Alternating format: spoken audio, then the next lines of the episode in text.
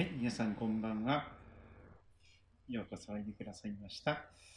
やっと花が各地で咲いておりますが、また寒かったり暑かったりというですね、非常に体調を崩しやすい時かもしれませんし、花粉はかなり飛んでおりますので、花粉症の方はえらい目に遭っているかもしれません。えーでも、今日も元気さ始めていきたいと思います。まずは、球根の中にはを今日も歌っていきたいと思います。球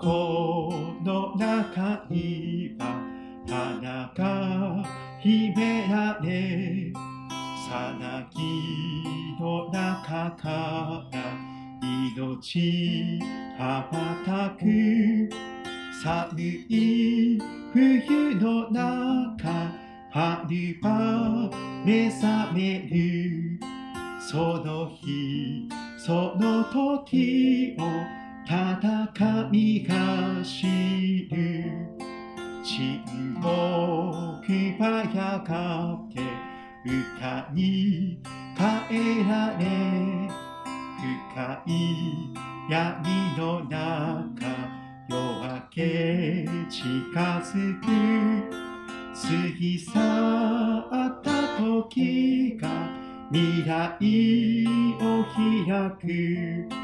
その日その時を戦いが知る命の終わりは命の始め恐れば信仰に死は復活についに変えられる永遠の朝その日その時を戦いが知る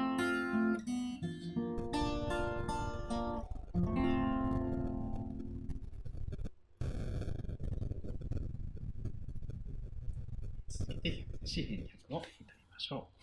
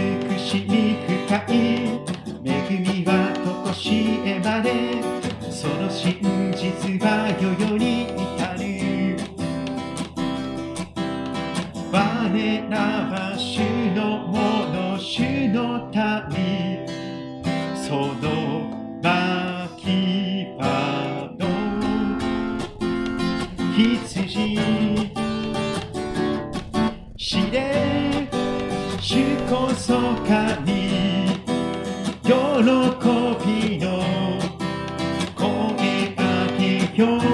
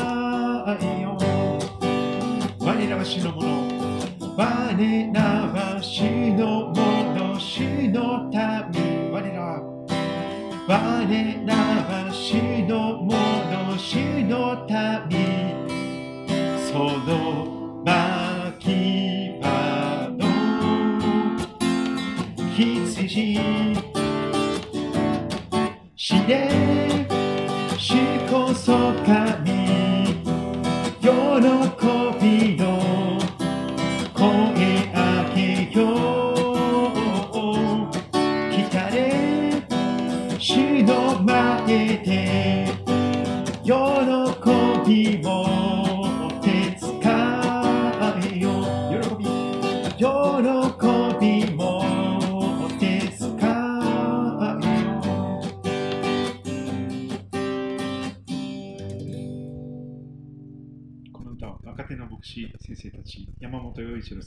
先生と中山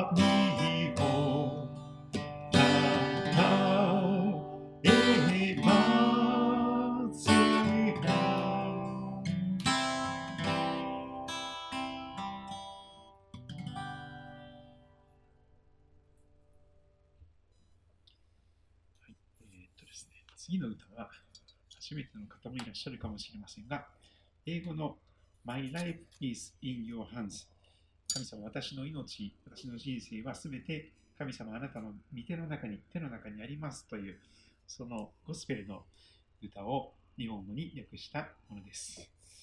ゴスペルクワイアのワークショップとかで教えていただいた曲なんですけども、えーとってもシンプルな、えーコード進行で、でも、あの分かりやすい歌詞で、神様の素晴らしさ、す、べ、てのことを見ての中に、手の中に握りしめてくださっていて、何が起こったとしても大丈夫、え平安、何があったとしても平安が神様から与えられてくる、そんな歌になっています。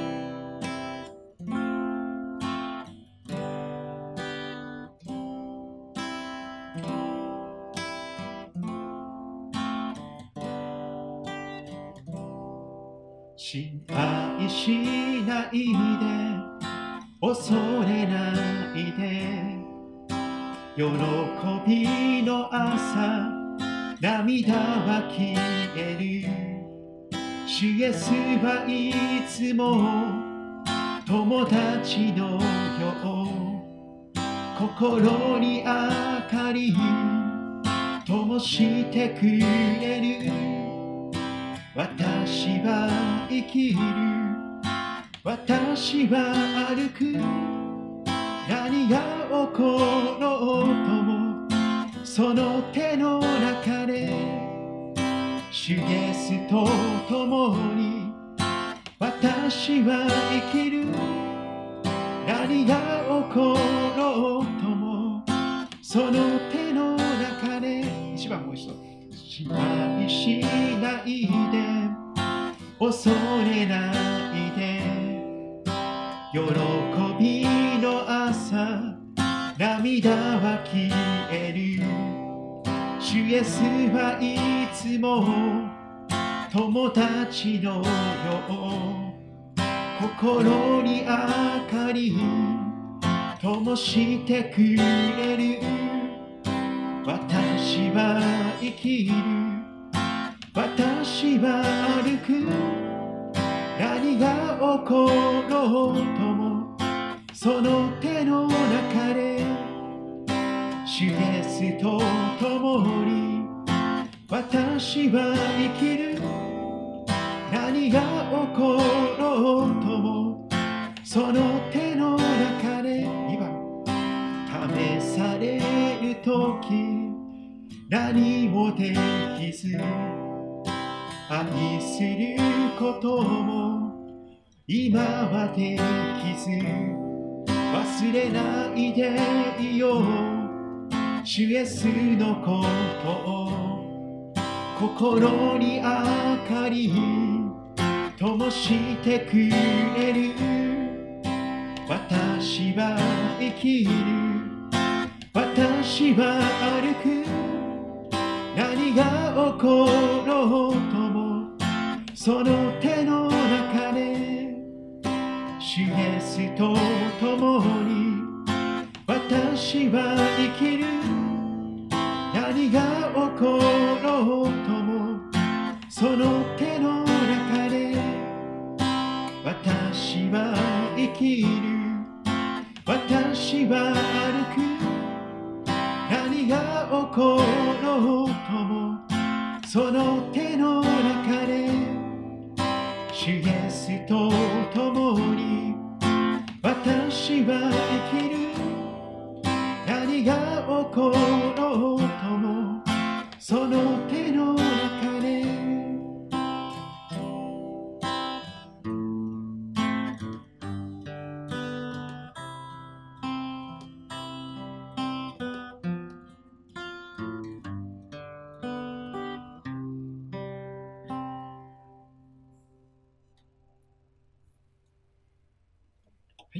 短くお祈りをしてメッセージを味わっていきたいと思います。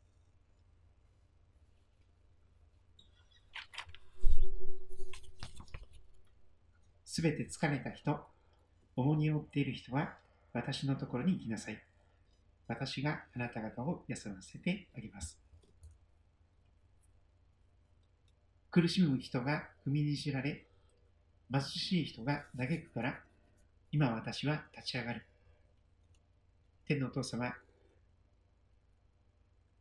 今年に入り新型コロナウイルス感染症が今なお新しい波をもたらすかのような勢いを盛り返しています。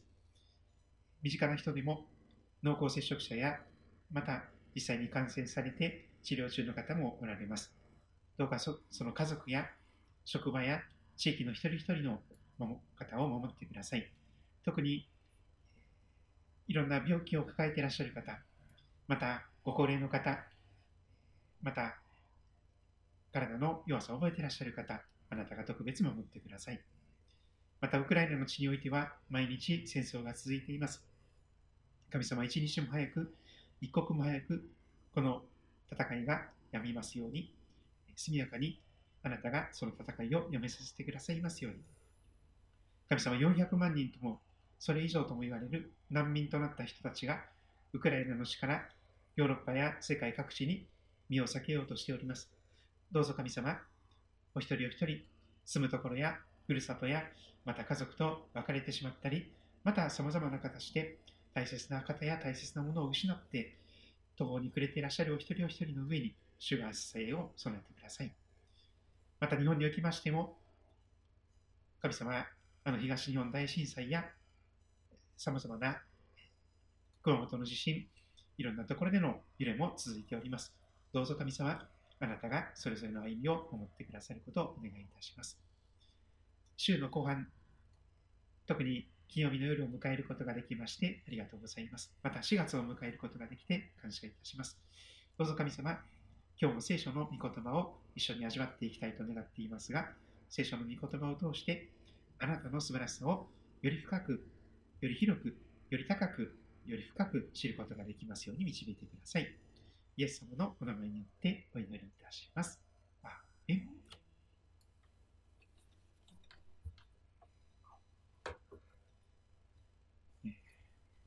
ゴスペルメッセージなんですけども、聖書の御言葉と言いますが、聖書の言葉、え、聖書を口ずさむと素敵なことが起こります。詩篇の一編の二節三節にそのことが約束されております。主の教え、聖書、御言葉を喜びとし、昼も夜も、夜も昼もその教えを口ずさむ人。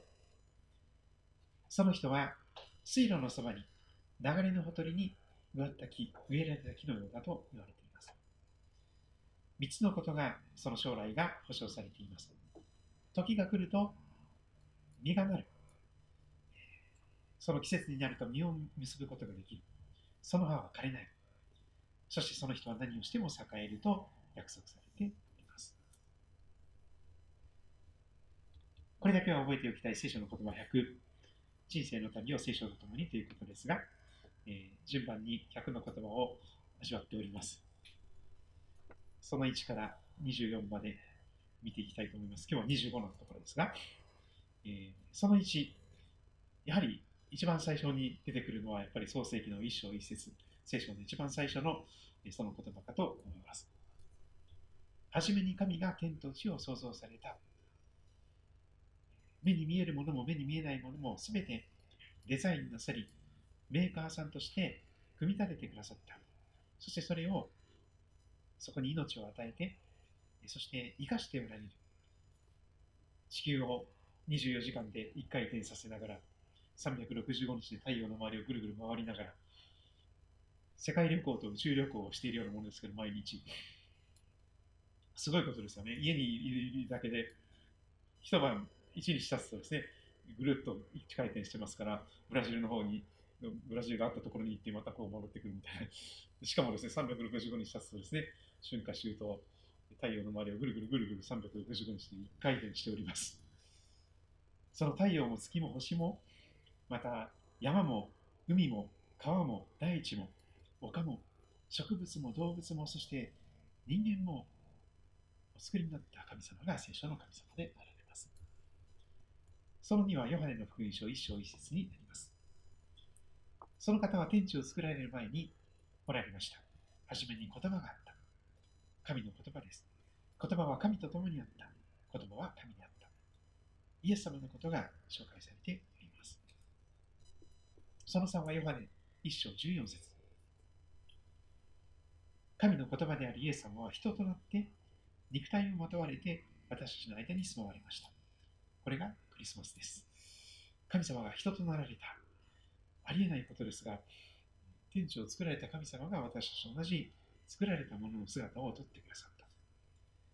そして人間の気持ちがよくわかるように、実際にこの生身の肉体を持ってくださったということです。もしかしたらイエス様は花粉症だったかもしれませんよね。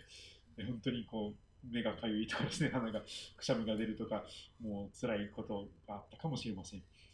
またそれだけでなくてですね、いろんな熱が出た時もあるでしょうし、また傷を負った時もありますし、いろんな形で、また肉体的な傷だけでなくて、裏切られてしまう、見捨てられてしまう、そういう悲しみや苦しみも全部味わってくださいました。生きていく苦しみ、生まれて、そして生きて、そして病気になって、そして死に向かっていく、えー、その全ての苦しみを味わってくださった方です。私はこの方の栄光を見た。イエス様の栄光です。本当に素晴らしい。天のお父さん、父の身元から来られた一人子としての栄光。この方は恵みと誠に満ちておられた。さっき歌いました驚くばかりの恵み。英語ではグレースと言いますが、えー、アメージング・グレースに満ちておられる。その方はイエス様であられます。シーワネ福音書3章16節は聖書の中の聖書と言われます。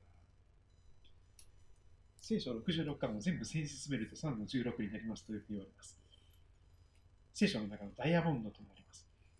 神は実にその一人子、イエス様のことですが、イエス・キリストをお与えになったほどに世を愛された。世というのは罪人の私、またあなたであられます。私です。世を罪人を愛された。それは御子イエス様を信じる者が一人として滅びることなく永遠の命を持つためである。死がおしまいでない命、死に打ち勝つ命を神様は与えようとなさっております。そしてローマの3の23。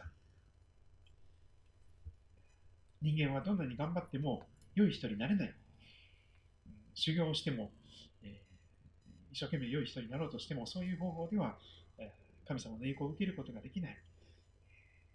どうしても天国にたどり着けないという弱さを持っています。すべての人は罪を犯して、神の栄光を受けることができず、誰もが自分を神様として、神様を神様とすることをやめて、自分勝手に自己中心に生きてしまっております。ローマの6の23は、そんな私たちに神様は素敵なプレゼントを、ギフトを与えてくださっていますよということです。罪の報酬は死です。しかし神の賜物は私たちの主キリストイエスにある永遠の話です。2つの言葉が並べられていますが、罪の報酬は死です。しかし、神の賜物は永遠の命です。死と命、報酬と賜物、罪と神、比べられておりますが、永遠の命というのは、一生懸命頑張って、代金を払うような形で買い取るものではない。報酬ではない。ただ、受け取るだけでいいギフトとして、贈り物として、代金は全部神様が払ってくださっていますよと言われます。5の8は、ローマ5の8はどのように神様が代金を払ってくださったかということが記されています。しかし私たちがまだ罪人であったとき、キリストが私たちのために死なれたことによって、キリストが私たちのために死なれた。これが福音ですね。十字架の意味です。何かイエス様を悪いことしたことからではなくて、私たちの身代わりとして死なれたということです。そのことによって神は私たちに対するご自分の愛を明らかにしておられます。十字架の愛です。ローマ10の9。じゃあどうやったら救われるって聖書は教えているんでしょうかなぜならもしあなたの口でイエスを主と告白し、イエス様は私のキリストです、神様ですと告白し、あなたの心で神はイエス様を死者の中から蘇らせたと信じるなら、イエス様は蘇られて今も生きておられるんだと信じるなら、あなたは救われると言われています。口と心が転倒しています。10の10も似たようなことが繰り返されます。人は心に信じて義と認められ、口で告白して救われる。何か一生懸命良い行いをする必要はありません。信仰を持って口で告白する。それだけの、シンプルなことになっております。ですから、どんな人でも、うん、その気になるとですね、あの天国のパスポートをいただくことができます。テモテへの手紙第2、3の16。聖書について言われています。聖書はすべて神の霊感によるもので、聖なる神様の霊に導かれて書かれた書物ね。そして教えと戒めと強制と義の訓練のために有益です。人生を豊かに生きていくために全て必要なものが聖書にありますよと言われています吉明一章八節この見教えの書、聖書をあなたの口から離さず、昼も夜もそれを口ずさめ、リフレインしてください。思い巡らしてください。そのうちに記されていることすべてを守り行うためである。その時あなたは自分がすることで繁栄し、その時あなたは栄えるからであると言われます。支援119編11節この前に日曜日に見たところですが、私はあなたの御言葉を心に蓄えます。聖書の言葉を心に一つ一つ蓄えていきます。貯蓄していきます。それが人生のブレーキになって、あなたの前に、神様の前に罪あるものとならない。止まらなきゃいけない時に止まれる。そんな自由が与えられます。新明記6の6。私が今日あなたに命じるこれらの言葉を心に留めなさいと言われます。同じように、聞き流すのではなくて心にしっかりと受け止めていく。6の7も続きます。これをあなたの子供たちによく教え込みなさい。あなたが家で座っている時も、道を歩く時も、寝る時も、起きる時も、これを彼らに語りなさいと言われます。ヘブル4の12。神様の言葉は生きていて力があり、諸刃の剣よりも鋭く、魂と霊、関節と骨髄を分けるまでに差し貫き、心の思いや計りごとを見分けることができます。ヘブル4の16。ですから私たちは憐れみを受け、また恵みをいただいて、折にかなった助けを受けるために、大胆に恵みの御座に近づこうではありませんかと思います。ヨハネの手紙第1、5の14。何事でも神の御心に従って願うなら、神は聞いてくださるということ。これこそ神に対して私たちが抱いている確信です。祈りの原則ですね。続きますが、15節私たちが願うことは何でも神が聞いてくださると分かるなら、私たちは神に願い求めたことをすでに手にしていると分かります。もうすでに与えられている。感謝です。ヨハネの手紙第1、5の11。その証とは、神が私たちに永遠の命を与えてくださったということ。そしてその命が御子のうちにあるということです。イエス様のうちに永遠の命があり、そしてその永遠の命を神様は与えてくださった。今日死んでも次目覚めるときは天国に行くことができるその確信を持つために聖書は書かれています。特にヨハネの手紙の第一はそうです。ヨハネの手紙第1、5の12が続きます。分水例のようにはっきり分かれています。御子イエス様を持つ者は命を持っています。もう御子を持たない者は命を持っていませんと言われています。まあ、イエス様が命の源である方なので、すべての生きとし生ける者のの命の源である方なので、その方を持っている人は命を持っています。でもイエス様を持っていない人は命の源から離れていらっしゃいますから、速やかに枯れてしまう、死に至ってしまうことになります。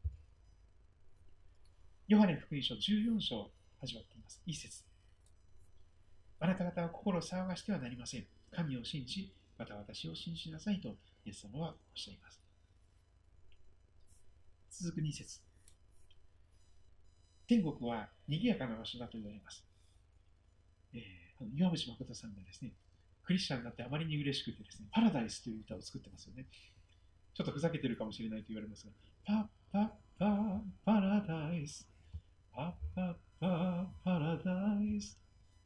それはですね、すごくたくさん居場所がある場所です。皆さんの居場所もあります。住むところがたくさんある。皆さんの居場所がたくさんある場所です。ねもしそうでなかったら、あなた方のために場所を用意しに行くと言ったでしょうか。なかったらちゃんと場所を用意しますよ。そのために私は、えー、天から降りてきて、十字架へと向かい、そして蘇って天に上げられていきますからね、と言われます。続く3節です。私が行ってあなた方に場所を用意したら天国に。また来てあなた方を私のもとに迎えます。クリスマスに最初にイエス様が来てくださいました。もう一回イエス様は来てくださいと言われます。この地に。再臨というふうに言われますが、セカンドカミング、2回目に来てくださる。また来てあなた方を私のもとに迎えます。イエス様はまたこの市場に来てくださるということが聖書に約束されている確かな未来です。迎えに来てくださる。私がいるところにあなた方もいるようにするためです。天国に迎えに来てくださる。送迎のわざわざ来てくださって、携え上がってくださるという方ですね。そして、えー、先週見たところですね、ヨハネ14の6。あ、違う、これ今日か。あ、これ先週見ましたね。私、イエス・キリストが道であり、道。日本人の好きな道です。そして、真理であり、真理、トゥルース。そして、命なのです。命の源と言ってもいいですね。私が道であり、真理であり、命なのですとイエス様が大真面目に自己紹介をされております。そして、私を通してでなければ、誰も父の身元に行くことはできませんと言い切っています。ヨハネの福音書14の6です。まあ、前回富士山の絵を見ていただきましたが、富士山の頂上までならどのルートを通っていても、どの道を通っていても、同じ頂上にたどり着けて、同じ月を見ることもできる。それはそうでしょう。でも、富士山の頂上から天に行くには、どう頑張っても私たち飛び上がってもですね、わずか1メートルに満たない距離しか飛べませんからですね、あの、えー、とてもとても天に行くことはできません。天国に行くにはイエス・キリストという道だけが天に通じている道ですよと言われております。十字架を通して天と地を橋渡ししてくださって、えー、そしてそのイエス様の十字架の道を通って私たちは天の父の身元に天国に行くことができますよと言われております。今日はこれです。聖書をお持ちの方は、えー、ご自分の聖書をちょっと開いてみてください。ヨハネの福音書、4番目です。新約聖書。また今のルカヨハネ。4番目のヨハネの福音書の14章。14章ですが同じ。ちょっとかなり後ろの方に飛びます。14章の27節というところを開いてみてください。ヨハネ福音書14章27節これが25日目の25個目の聖書の言葉になっております。新海訳2017でいたしますが、皆さんの愛用されている聖書で見比べて聞き比べてくださると感謝です。まず、私はあなた方に平安を残しますとイエス様はおっしゃいます。平安です。ヘブル語ではシャロームというふうに言いますね。あの、がん患者の方ですね。がん患者会シャロームっていうようなね、あの、この同じがんという病になった人たちが励まし合って、助け合って、またいろんな情報を共有して、一緒にがんと戦っていって健康になっていくっていうようなことが、そのシャローム会というのもありますけども、えー、聖書の言葉から来ています。この平安と訳すことができる。神様が与えてくださる平安です。私はあなた方に平安を残します。まあ、置き土産のような形ですね。ちょっとしばらく肉体を持った形では離れるけれども、でも大切なものを、とても素敵なものを、ちょっと置き土産として 残してくださるわけです。平安です。でそして、私の平安を与えます。この与えてくださる平安はイエス様の平安だと言われます。そして私は世が与えるのと同じようには与えませんと言われます。世の中が与えてくれる平安とは全然違うものだということですね。全く別物です。そしてあなた方は心を騒がしてはなりません。ひるんではなりません。恐れてはなりません。そんなことが、続きます。これが今日見たいヨハネの福音書14章27節の言葉です。もう一度読みますが、私はあなた方に平安を残します。平安。私の平安を与えます。私は世が与えるのと同じようには与えません。あなた方は心を騒がしてはなりません。ひるんではなりません。ヨハネの福音書14章27節となります。ちょっとわかりやすくですね、もう一枚スライドを作りましたが、世が与える平安とイエス様が与えてくださる平安が2つ比べられています。世が与える平安というのは人が安易に簡単によく考えないで手っ取り早く求める平安なんです。これはですね、例えると静かな湖畔の美しい風景画のようです。例えば松原湖のバイブルキャンプに行きますとですね、大月湖という素敵なキャンプ、あの湖が広がってますけど、冬になると凍ってですね、天然スケートリンクになりますよね。一度だけ青年の時にですね、冬のスノーキャンプに行ってですね、あの初めてスケートをあの松原湖でやってですね、スタンスタン転びながらですね、でもしっかりとあの凍ってましたから、あの下に抜け落ちることもなく。でも、例えて言うならば、世の与える平安というのは静かな湖畔の美しい風景画で、しかも風一つない水面。で、まるでガラスのように、鏡のように、満月がそのまままんまん丸に、きれいにくっきりと水面に映ってしまう。そういう風景画のようなものなんです。そうですよね。何も問題がない、波風立たないことを願いますよね。無病息災とか、あの家内安全とかですね、商売繁盛とかの、とにかく何も問題がなくなることを願いますよ。手っ取り早く。静かなご飯の美しい、もう風一つない、波風立ってないので、本当に静かで。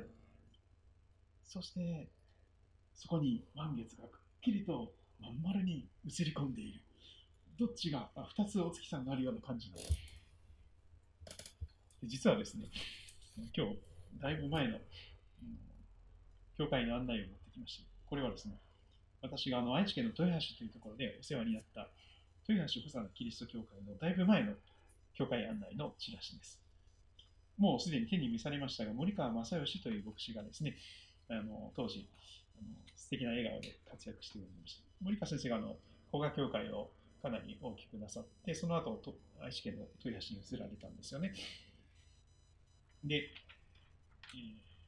このメッセージのことがこのな書いてるんですけど、ちょっとこれを読ませていただきます。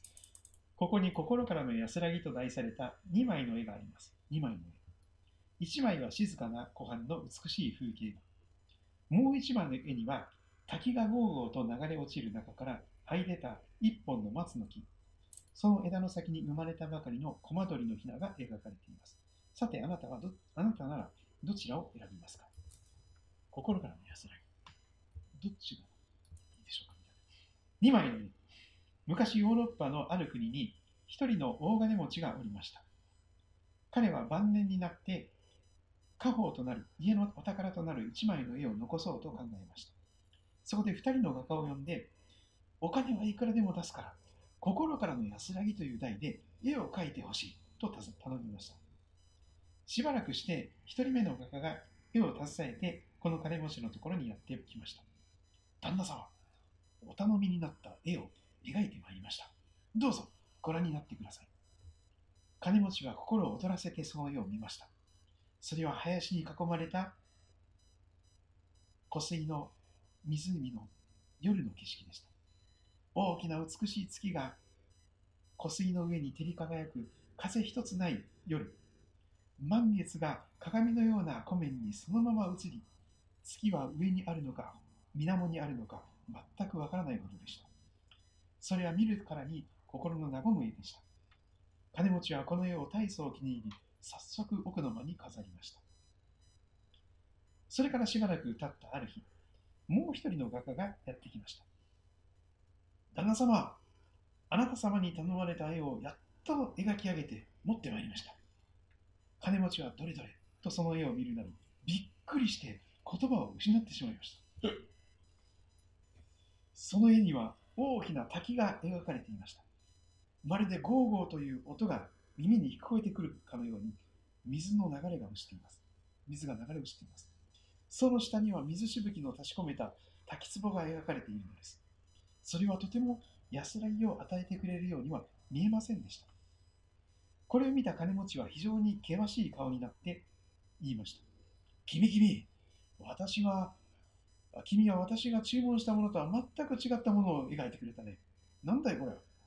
そう言うと彼を僕の間に招き入れ、一人目の画家が描いた絵を見せ、私が願っていたのはこのような絵だったのだと言いました。するとこの絵描きはこう答えました。旦那様、お言葉を返すようで大変申し訳ございませんが、私にも一言だけ申し上げさせてください。これは確かに素晴らしい絵でございます。けれども、もしこの湖水に嵐が吹いたらどうなるでしょうか風一つない湖水の上に満月が照り輝く夜など、一年のうち、いや、何十年かのうち、めったにあるものではありませんよね。この絵描きは続けてこう言いました。どうかお怒りにならないで、私の描いた絵をもう一度だけゆっくりとご覧になっていただけませんでしょうか。金持ちはこの絵描きが言うことももっともだと思って、彼の描いた滝の絵を今度は上から下まで念入りに観察しました。するとその滝の中腹の岩のところに一本の松明、松明が生えていて、そこにコマドリが巣を作り、その中に3羽のヒナが帰っていました。そしてそのヒナたちは母鳥が運んできてくれた餌を満足そうにピッピッピッと食べていたのです。そのヒナたちの姿のなんと安らいでいることでしょう。このヒナたちにとって心からの安らぎ、それは周りがどんなに恐ろしいほどの状況であっても、母鳥と一緒にいることにあるのでした。私たちの心に恐れが生じるのは、ただ目の前に起こっている問題によるのだけではありません。それは私たち人間が万物の作り主でいらっしゃる誠の神、イエス・キリストが示された父なる神から離れて自分を中心に生きているからだと聖書は言います。人間は本来この神によって作られ、この神と結びついて生きていくように作られたのです。私たちに霊魂が与えられているのは神と交わって生きていくためなのです。神と私たちとを引き離しているのは神を神としないという罪なのです。そのため人間には心からの安らぎがないのです。ある者は木の葉の動く音にも怯え、またある者は少しの体の負傷から内心穏やかでなくなってしまうのです。もしかしたら癌かもしれないとかですね。なんか不穏なこと。そしてある者はノイローゼに、またある者は自分で自分の命を絶つことということさえ起こってしまうのです。これこそ心からの安らぎを持っていない証拠ではないでしょうか。イエス・キリストは私たちの恐れの根とも言うべき罪を取り去るために、私たちに代わって十字架におかかりになりました。そしてこのイエスを神は死人の中からよみがえらせて、人類の唯一の救い主として、キリストとして立てられました。そしてイエス・キリストは今も生きておられるのです。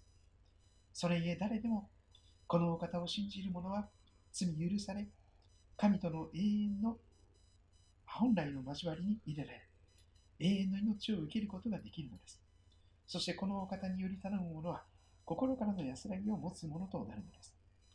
心からの安らぎ、それは神の前に罪許され、よみがえりの主イエスをしっかりと仰いでいるときに与えられるものなのです。イエス・キリストは今、この平安を与えようとあなたを招いておられます。祈り、主イエス様、私は今まで本当の神様を知ろうともせず、神様を無視して生きていました。この私の罪をお許しください。イエス様が私の罪のために十字架にかかってくださったことを感謝します。今私は心を開いてあなたを受け入れます。どうぞ心からの安らぎを与えてください。そしてこれからの私の人生をあなたが導いてください。アーメンと、そんな文章そうですね。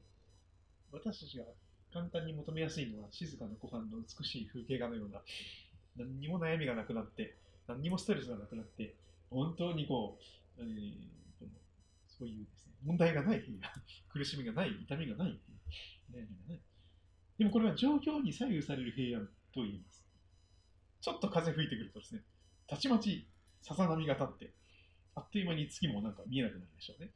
そしてだんだん風が吹いてくると、ね、ピューッとなんかこう、木がですね、揺れる音とか聞こえてくると余計ですね、不安になるかもしれません。現実的でないですよね。さっきの話にありましたけども、1年のうちに何回あるかないかみたいな世界ですよね。何も問題がない日。毎日なんかいろいろ問題が起こりますよね。なんかいろんなところ痛くなってきたりとかですね、仕事がどうだとか、うん、親あのその家族の中の誰かがね、業界具合が悪くなったとか、事故に遭ったとか、いろんなことが起こってですね、なんか次から次へと心騒ぐことばっかりじゃないですか。こう何も問題がない人生を願うんですけどそんなの人生ないですよね。みんな悩み苦しんでいます。毎日のように。ところがイエス様が与えてくださる平安というのは、流れ落ちる滝の横にある巣の中で、ハードリと一緒にいるヒナのような平安なんです。まあ、よく聖書では三翼の陰にという言葉が出てきますが、神様が親鳥のように私たちを翼の下にかくまってくださる。守ってくださる。神様が矢面に立って全部攻撃を防いでくれて、その下に、三翼の陰に下にいるなら私たちは何が起こっても安心。お母ちゃんが、頼りになるお母ちゃんがいてくれるみたいな感じの絶対的な安心の中でぐっすり寝れるんです。子供ってそうですよね。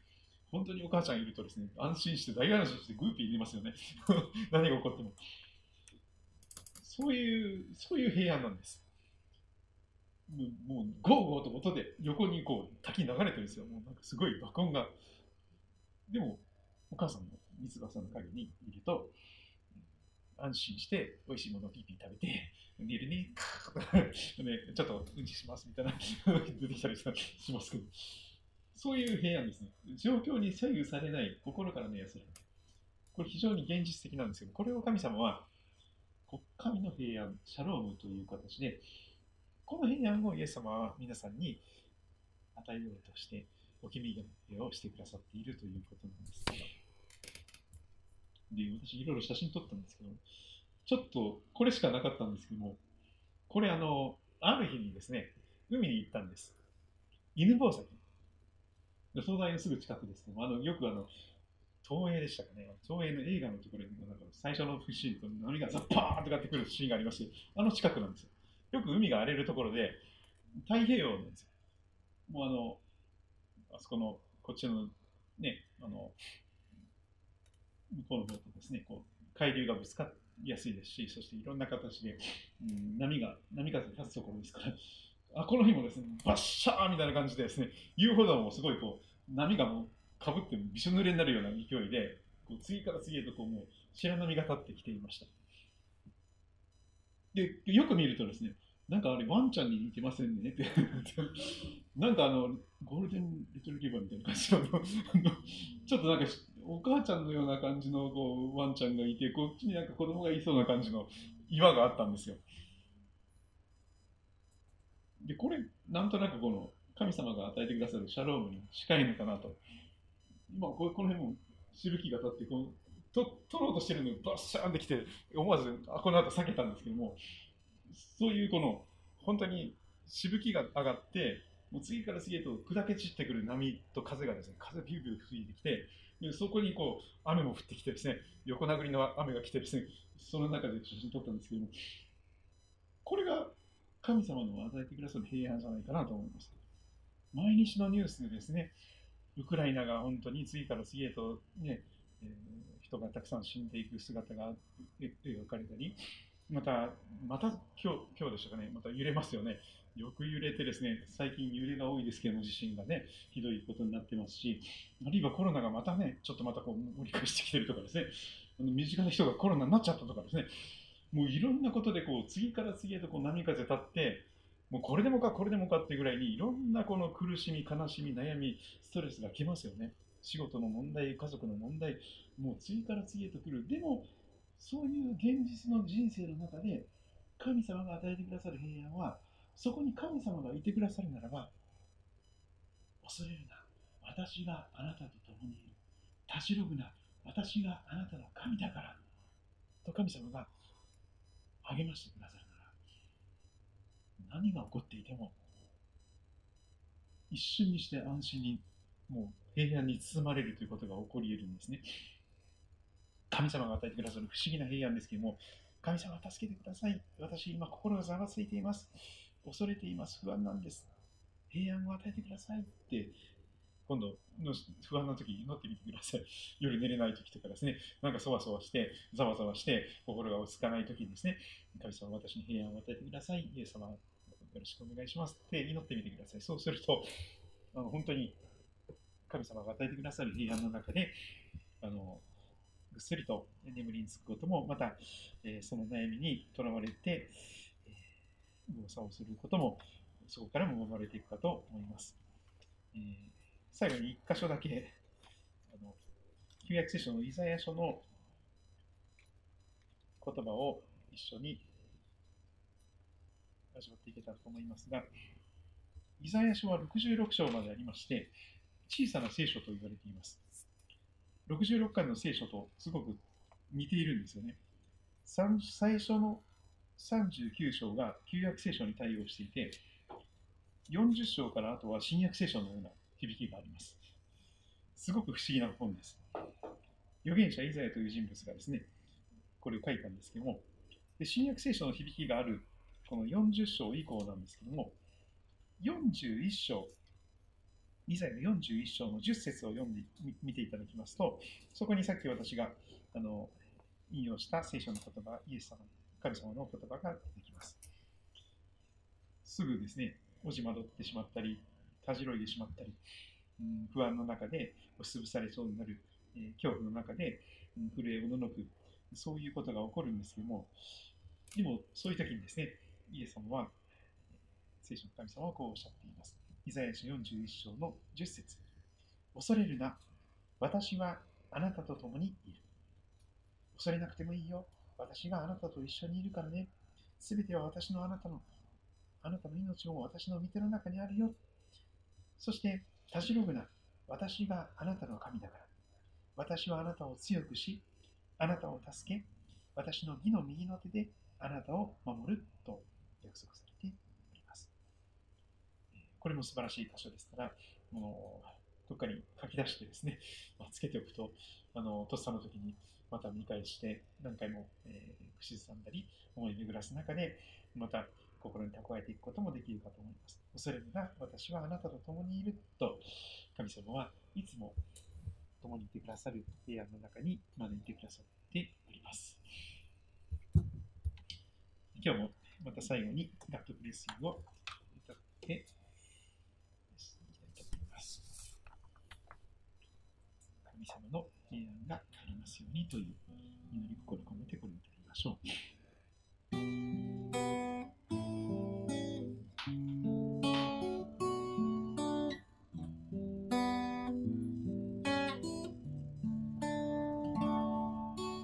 God bless you 神の御恵みが豊かにあなたの上に注がれますように。あなたの心と体とすべての営みが守られ支えられ。喜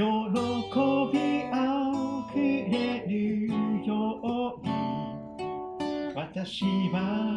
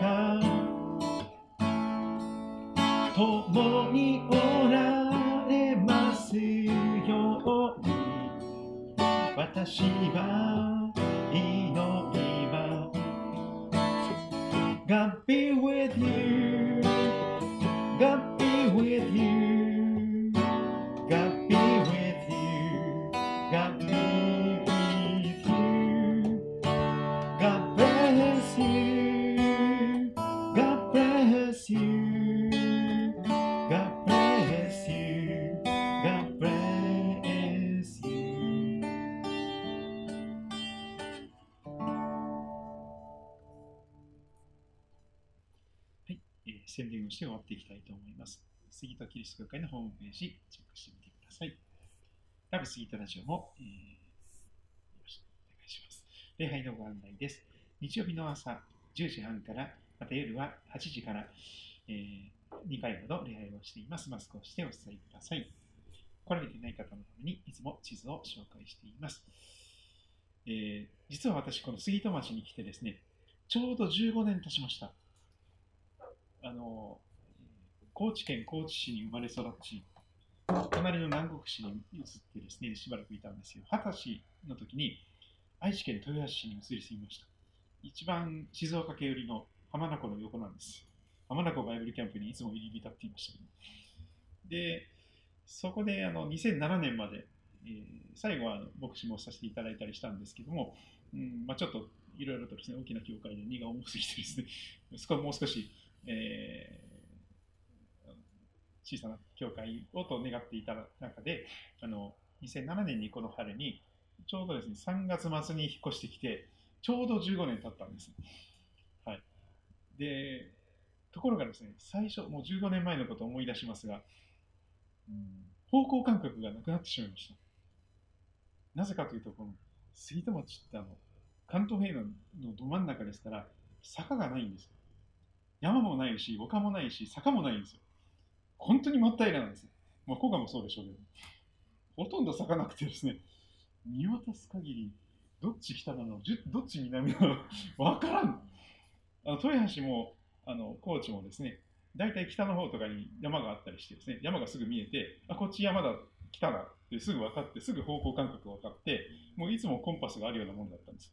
ところがこっち来てですね、あれ、どっちが南なんだどっちが北なんだ分からんっていう。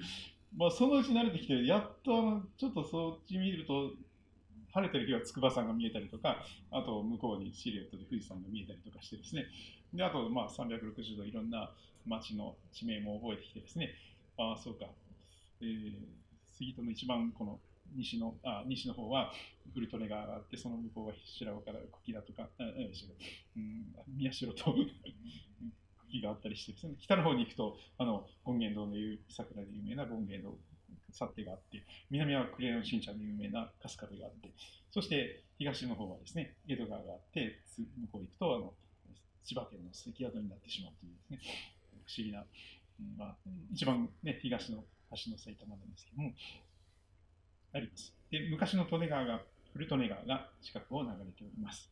もう歩いて30秒ですよね。すぐ行って、ちょうど今桜がきれいに咲いているかと思います。ぜひ散歩をしてみてくださればと思います。えー、一番近い駅は東武動物公園の駅ですが、東口から出て、えー、川を渡りますと、水戸町に入ります。水戸高校 JA 町の役場がある旧日光街道になっております。えー、ぜひ遊びに来てください。ということですね。はい、以上で、元気さ今日も終わっていきたいと思いますが、えー、皆様の上に神様の祝福と祈りが豊かにありますようにとお祈りいたします。またお会いしましょう。